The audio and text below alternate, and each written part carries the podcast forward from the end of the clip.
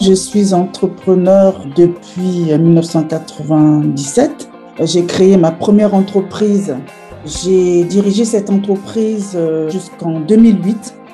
En 2008 où j'ai dû arrêter parce que j'ai eu un divorce. J'ai pris un petit peu de recul. Quand on n'est pas bien en fait, comment est-ce qu'on peut travailler? À l'époque, je ne connaissais pas Dieu. J'ai rencontré Dieu beaucoup plus tard. Et donc pendant ces deux années, je pense que le Seigneur était déjà là.